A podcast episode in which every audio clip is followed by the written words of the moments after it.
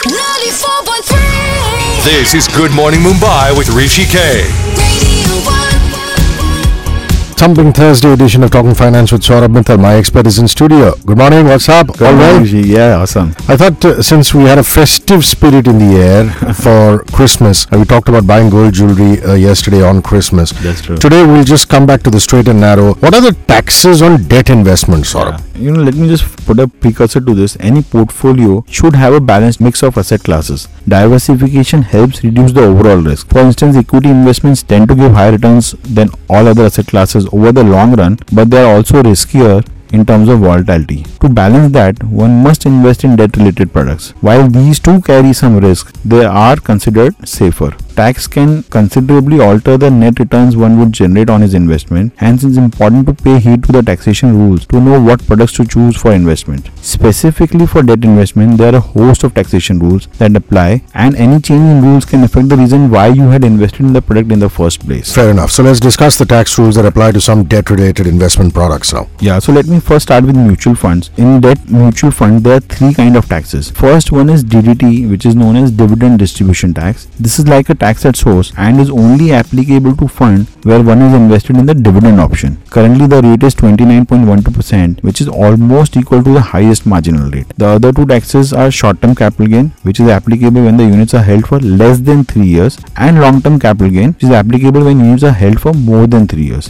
STCG is added to your income and taxed at the marginal tax bracket that one falls in. LTCG is taxed at the rate of 20.8% after providing for indexation. So let's now come to the most popular debt instrument, fixed deposits. Yeah. So in fixed deposits, as most of the people will be aware that the interest income on, earned on fixed deposit is taxed at the highest margi- marginal rate at what which one falls into. But there are two things to remember. One is that even if you opted for the cumulative interest option, where the interest is paid at the end of the tenure, the tax has to be paid every year on accrual basis. Second thing is that for senior citizen there is an exemption of rupees 50,000 for interest earned on fixed deposit. The same is also applicable if the deposits are done with the post office.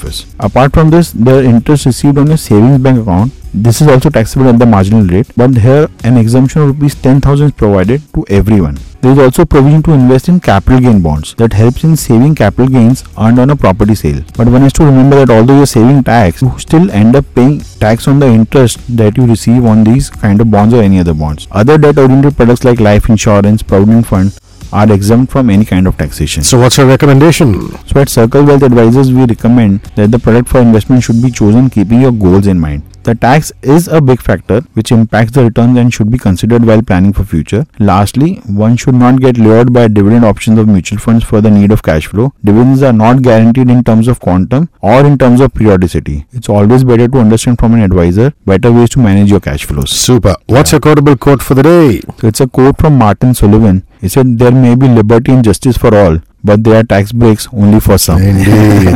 Before you go, where can we reach you if you want to invest, Saurabh? So you can put a mail to me. My email address is saurabh at cwa.co.in. Also, I'm available on Twitter. My Twitter handle is saurabh s mittal. See you tomorrow, my friend. Bye bye. Yeah.